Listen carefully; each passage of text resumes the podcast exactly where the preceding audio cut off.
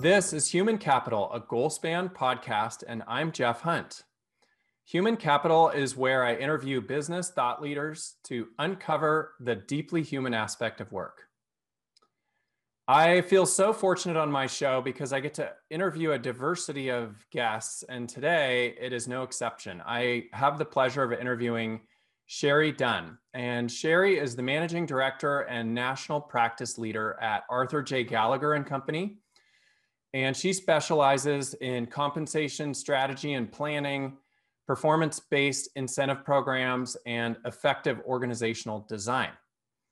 She previously owned her own firm, Comp Analysis, but sold that to Gallagher several years ago. Most of you probably know who Gallagher is, but if not, they are an international insurance brokerage and risk management firm with this compensation arm, and they have approximately 30,000 employees and are headquartered in Itasca, Illinois. Welcome, Sherry. Thank you, Jeff. Pleasure to see you. Well, it's great to have you, and I was excited at the opportunity to talk with you today because compensation and performance management incentive plans are foreign to so many people. There's so much mystery around this topic, and so I'm hoping that you can clear up some of the ambiguity that exists out there today. I'll do my best.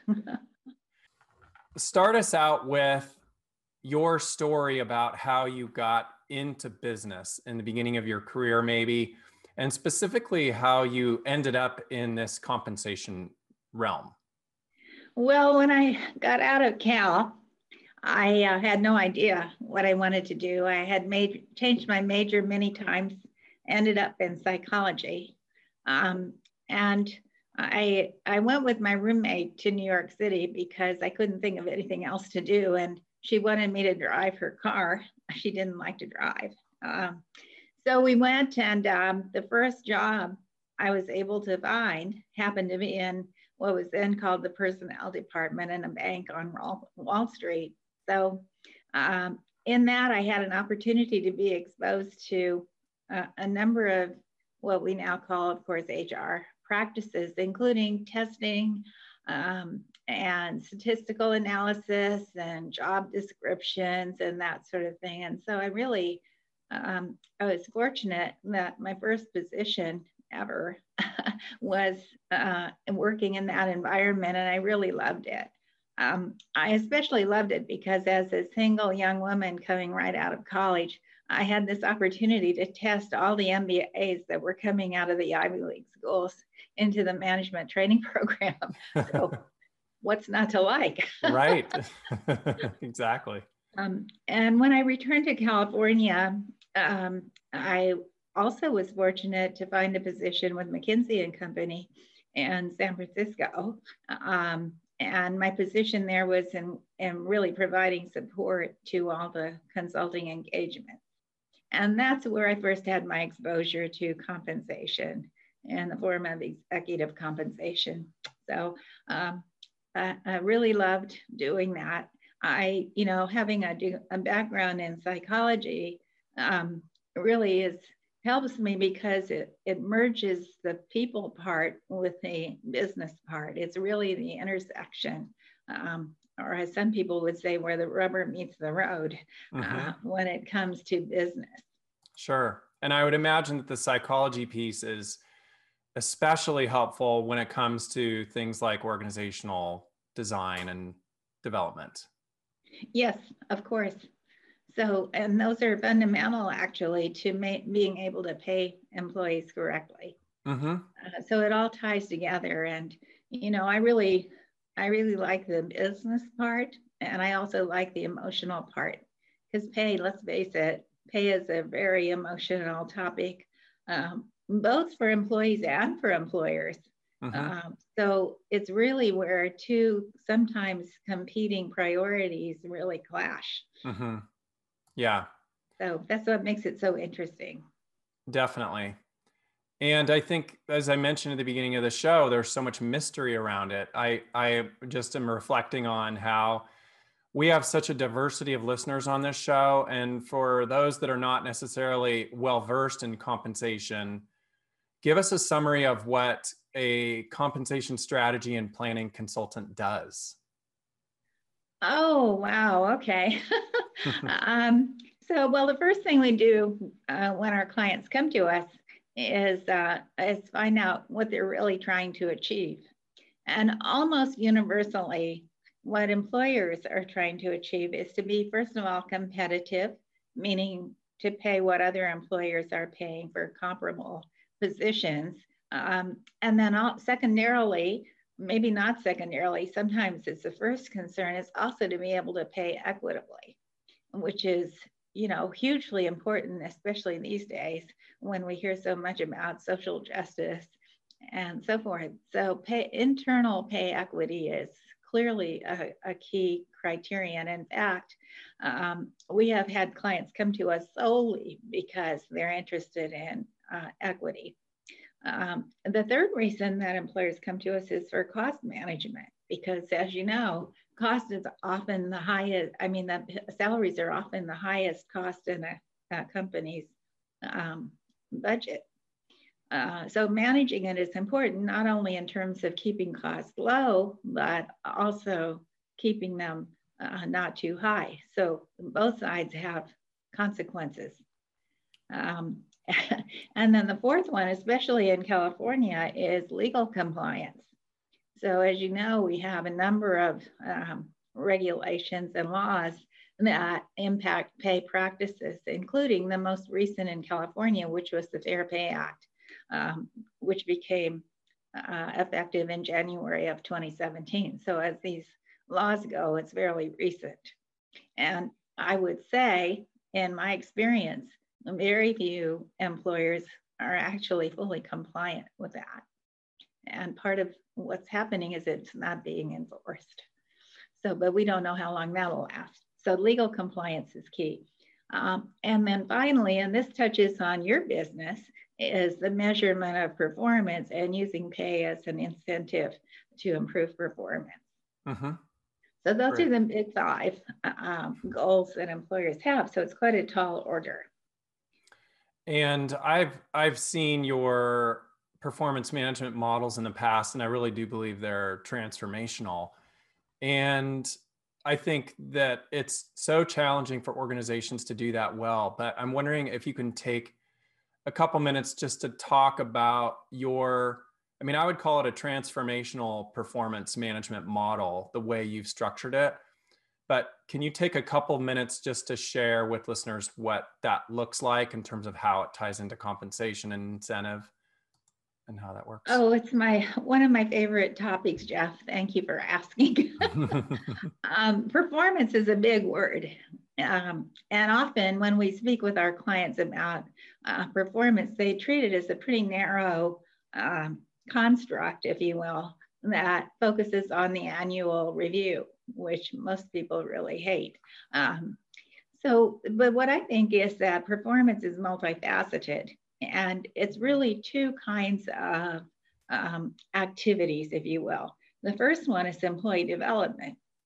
So this is where employers help employees by coaching, counseling, and training them so that they can improve their behavioral and technical competencies. This one piece of it, it's helping the employee improve. And most employees really want their employers to help them along that path. The other part is the linkage of performance outcomes to pay. Outcomes is the key word here. So, and in your parlance, it would be goals. So we think that if you really want to link pay to performance, whether it's base pay or incentive pay, you really need to measure results. And they can be measured at the organizational level, they can be measured at the team level or at the individual level or all of them. And the only way in my mind that you can really do this effectively is to have goals that are measurable, not just SMART goals, and they're important, but goals that can be measured quantitatively so they can be systematically linked to outcomes. And we think that's in terms of quantity, quality, and timeliness. So most employers these days aren't making the distinction between the employee development part and the measurement of the outcomes. And they're really two different things. Obviously, one is the means and the other is the ends. So they're linked, but they're not the same thing. So sometimes I would imagine employers, and we've seen this as well, managers will think of goals and they'll actually write activities instead of the results or outcomes. Isn't that correct? Yes, that's a big issue. Yes. Yeah. That's why goal setting requires training. Got it. So I would imagine that must be a big component of what you do as well, is because first of all, there's a level of education that you have to provide your clients so that they can truly understand. And then you can develop these models, correct? Yes, yes. Well, we just completed a compensation plan update for one of our clients in Southern California. And we made a decision not to link pay adjustments to performance because they weren't confident that their ratings from their annual review were objective. And so we decided it's better not to link them to that rather than to link them to subjective measures. But when we presented the plan to the board of directors, one of the board members was adamant that no adjustment should be made without some linkage to performance. So we had a problem. We didn't have outcomes measures.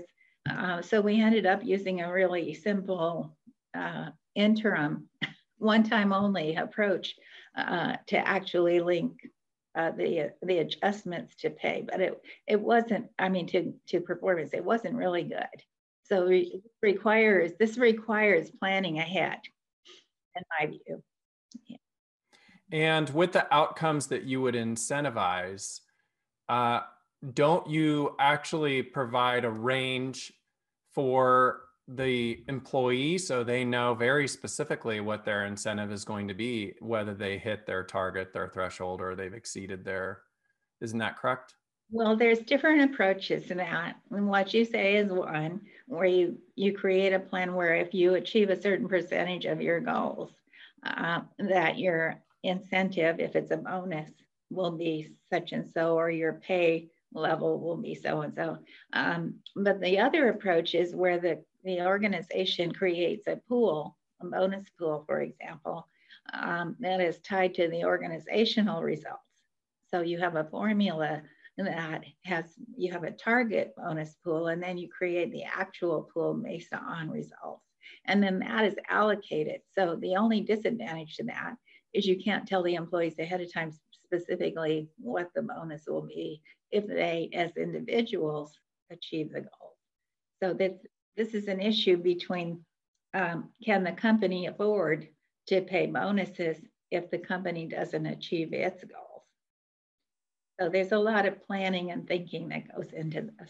Right. Yeah, it's complicated.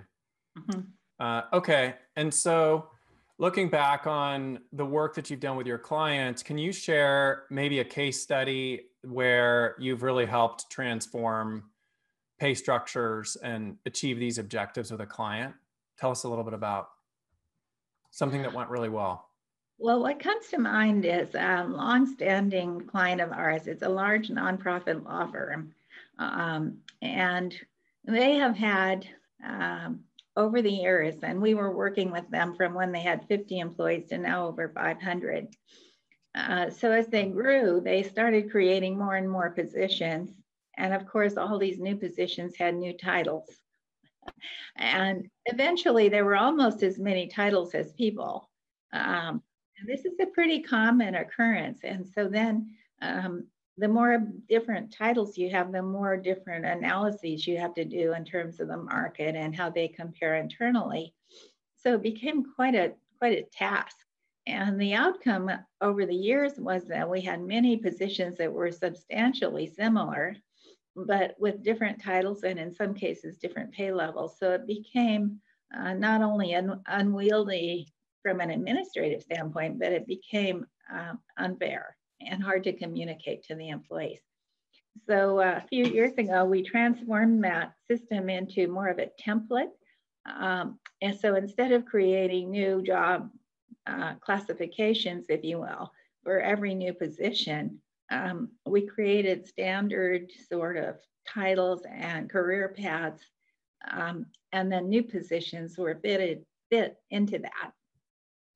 And also, of course, all the existing positions. So it's still a work in progress, but it's much easier to communicate and manage. So that's one example. You know, it's really initially in any of these plans, it's about determining how much a job is worth, independent of the person, and then determining where the person should be paid relative to that. I see. And speaking of that, you mentioned it earlier on, there's been so many issues with pay gaps around race and gender, and talk a little bit about how organizations can do their part to fix that pay gap. Yeah, there's a lot of publicity about this in the press. I'm not sure all of it is accurate. I was very interested in this gender equity issue because being a woman, I would naturally pay attention to that. And over the years, I really hadn't noticed employers, at least not intentionally, discriminating against women, at least not in recent times. So I wondered where all the statistics were coming from. So we hired a Cal student as a summer intern a few years ago, and her whole task was to find out where that number came from, which was variously 87%, 85% of what women earned relative to men. And so she did, she spent a lot of time researching it through the Bureau of Labor Statistics. And what she learned was quite astonishing. And that is that statistic came from adding up all women's pay and dividing by the number of women, and adding up all men's pay and dividing by the number of men to get a comparison of average pay. What was not taken into consideration was part-time. So in other words, if you were a half-time person, your salary was really treated as though you were a full-time person. And also not anything to do with the levels of positions that people held. So that tells me that that's not a surprising number because more women work part-time than men. So I'm not sure that these statistics should be taken at face value. But employers, to answer your question, employers simply need to know how much jobs are worth, independent of the people who hold them. So you're not looking at any protected class characteristics such as gender, age, race, whatever. You're only looking at the position as though it were yet to be filled, okay? Duties, responsibilities, qualifications, and so forth. And once you know that, then you actually pay people relative to whatever criteria are important to the organization. It could be tenure, it could be years of experience, it could be performance. But the important thing is not to let who the person is in terms of their personal characteristics be in any way, shape, or form a factor. And that's really where you get into performance, because most employers say they want to link pay to performance. And then the question is your performance measurement tool also non-discriminatory? I could go on that topic, but you probably don't want me to. It's a very sensitive topic, and yeah. I think it's worthy of a significant discussion because of the emotions associated with it. And I appreciate you bringing up the fact that we may not be comparing apples to apples when looking at those statistics. And so it sounds like what you're saying is the most important element is actually, first of all, knowing and understanding the value of the job, or the, you know, that's not the exact words you used, but the job value. And then secondly, having the process set up internally to be able to essentially remove emotions from the decisions, and that will allow organizations to achieve their objectives associated with compensation. Yeah. And it's also important in that context for employers to not give overall blanket increases. because if you have inequities and you give everyone a 3% increase, you're just perpetuating any inequities you may have. And so that's one way you can create inequities. And the other way is through hiring practices. So if you negotiate pay with a new hire and you end up paying your new employee either much less or much more than existing employees who have that position, you create an immediate inequity, which stays with you for years unless you correct it. So those are the two primary ways employers sort of unwittingly create these inequities. And, you know, it's not about the increase, it's about the actual pay. Well, so much of business is about business effectiveness, is about being proactive and intentional and strategic in what we do. And it sounds like you're saying organizations that don't really follow those three elements in the areas of compensation get into problems as a result. Yes, that's why I don't think we'll ever have a shortage of business. Exactly. And speaking to these businesses that really don't have a structured comp plan in place, you know, they don't have they're not proactive, maybe they're not strategic, they're not as intentional. They make emotion-based decisions around compensation. Perhaps they've done it for years. What would you say to those leaders in terms of their best first step in tackling what can feel like an overwhelming project? So maybe they ignore it. Well, the first and most important step is to recognize that there's a need and to think through what you really are intending to do. And then for any organization, structuring positions in terms of reporting relationships, qualifications, and functions is very important. So sometimes we go into a situation where we're going to create a pay plan, but then we find out there's not clarity on the jobs themselves. And the titles often are meaningless or misleading, even worse. And so then we have to engage in an organizational design process, where we say, what do we really need in terms of functions, levels, and accountabilities, and then remap all the employees over into that new structure before we can even figure out how much they should be paid. But all that work and investment really pays off in the end, doesn't it? Well, sure. I mean, what we find is that employers who don't have a good pay structure, usually they're paying at least 25% of their employees too much, another 25% too little, and only half, and this is, we've looked at this across a number of organizations, only half are paid plus or minus even 10% of where they should be paid. Wow. So the costs are significant, and so are the legal risks. And not only that, but the risk of losing employees because of low pay or being unable to hire new employees. I mean, there's huge risks in not paying correctly, and a lot of them are financial. Mm-hmm.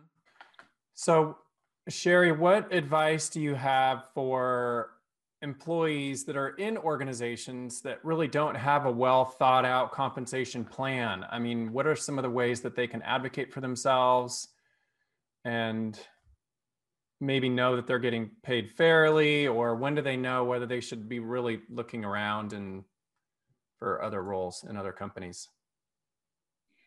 Well, as an employee, the first thing I would do is ask my supervisor what the pay grade is for my position and what the pay range is and so forth, and where I stand in it, and also what my opportunities are for promotion. And if the manager is unable to answer that question, then I would ask them to find out for me through HR.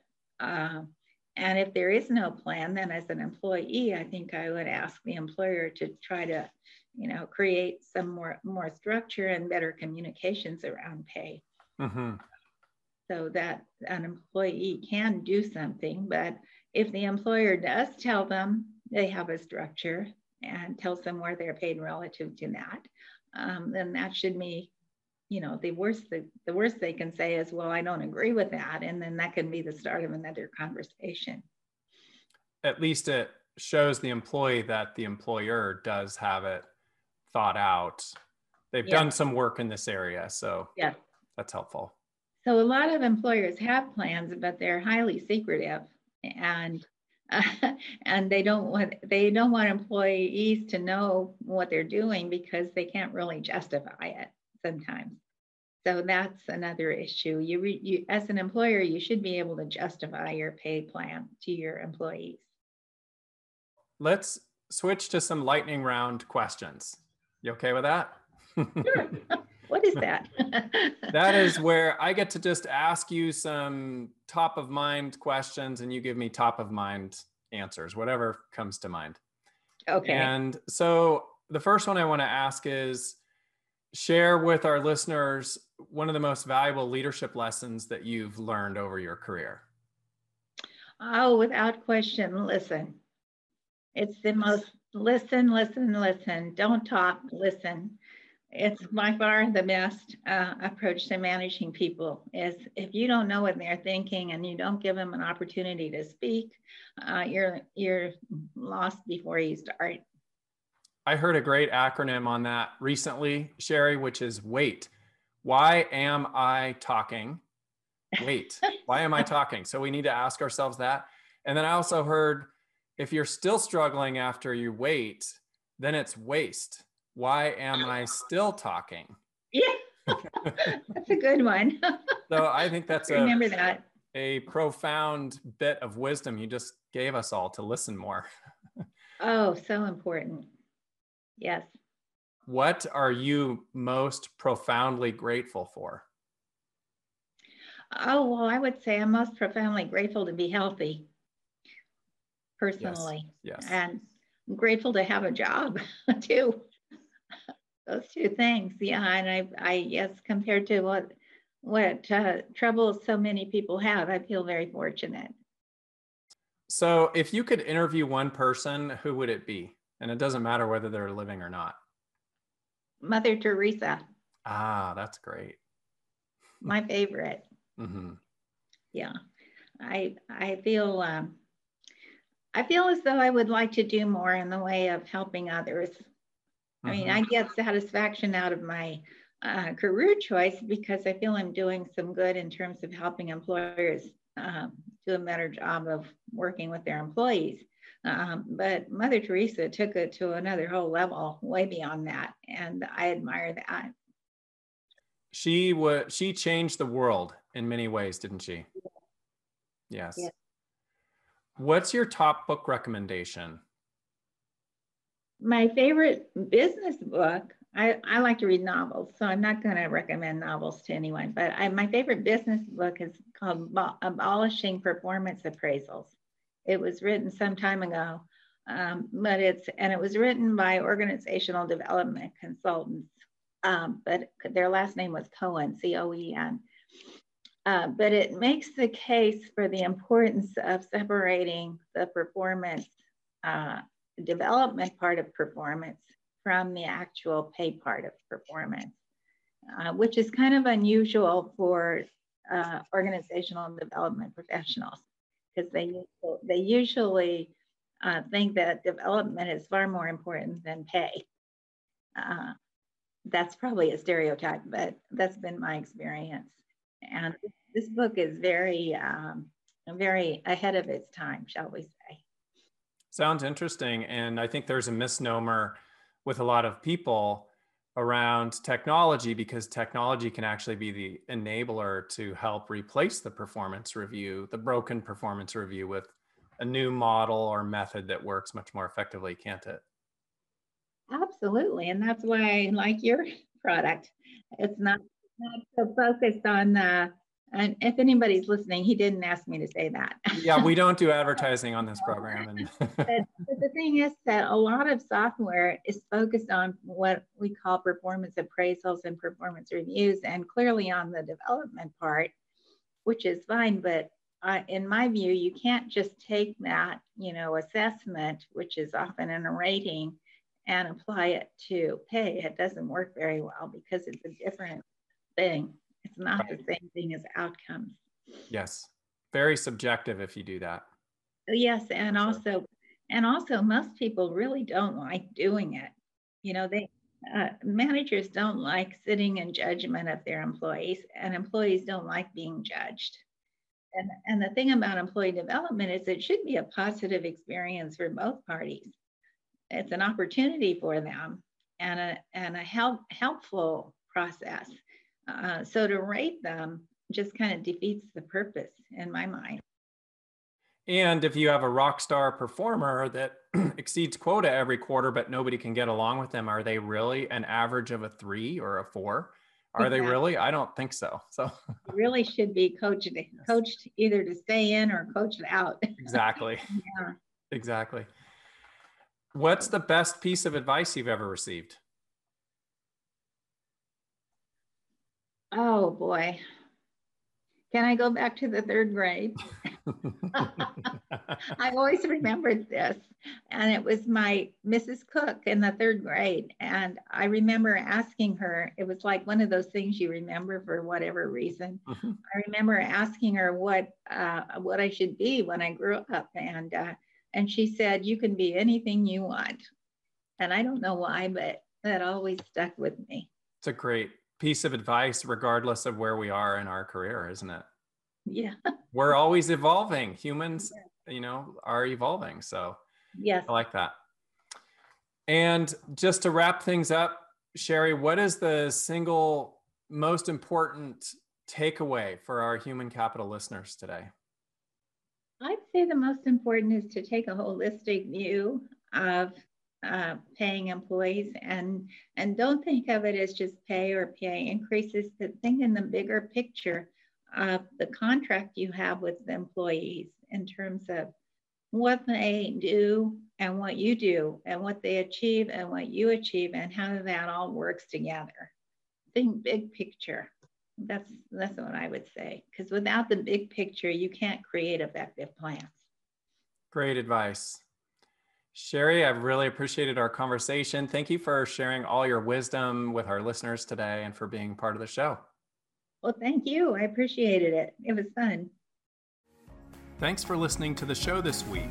We release a new episode of Human Capital on the 1st and 3rd Tuesday of each month. I would really like to know what you thought of this episode. Send your comments to humancapital@goalspan.com. Human Capital is produced by GoalSpan. Subscribe wherever you get your podcasts, and please share this podcast with your colleagues, team, or friends. Thanks for being human, kind.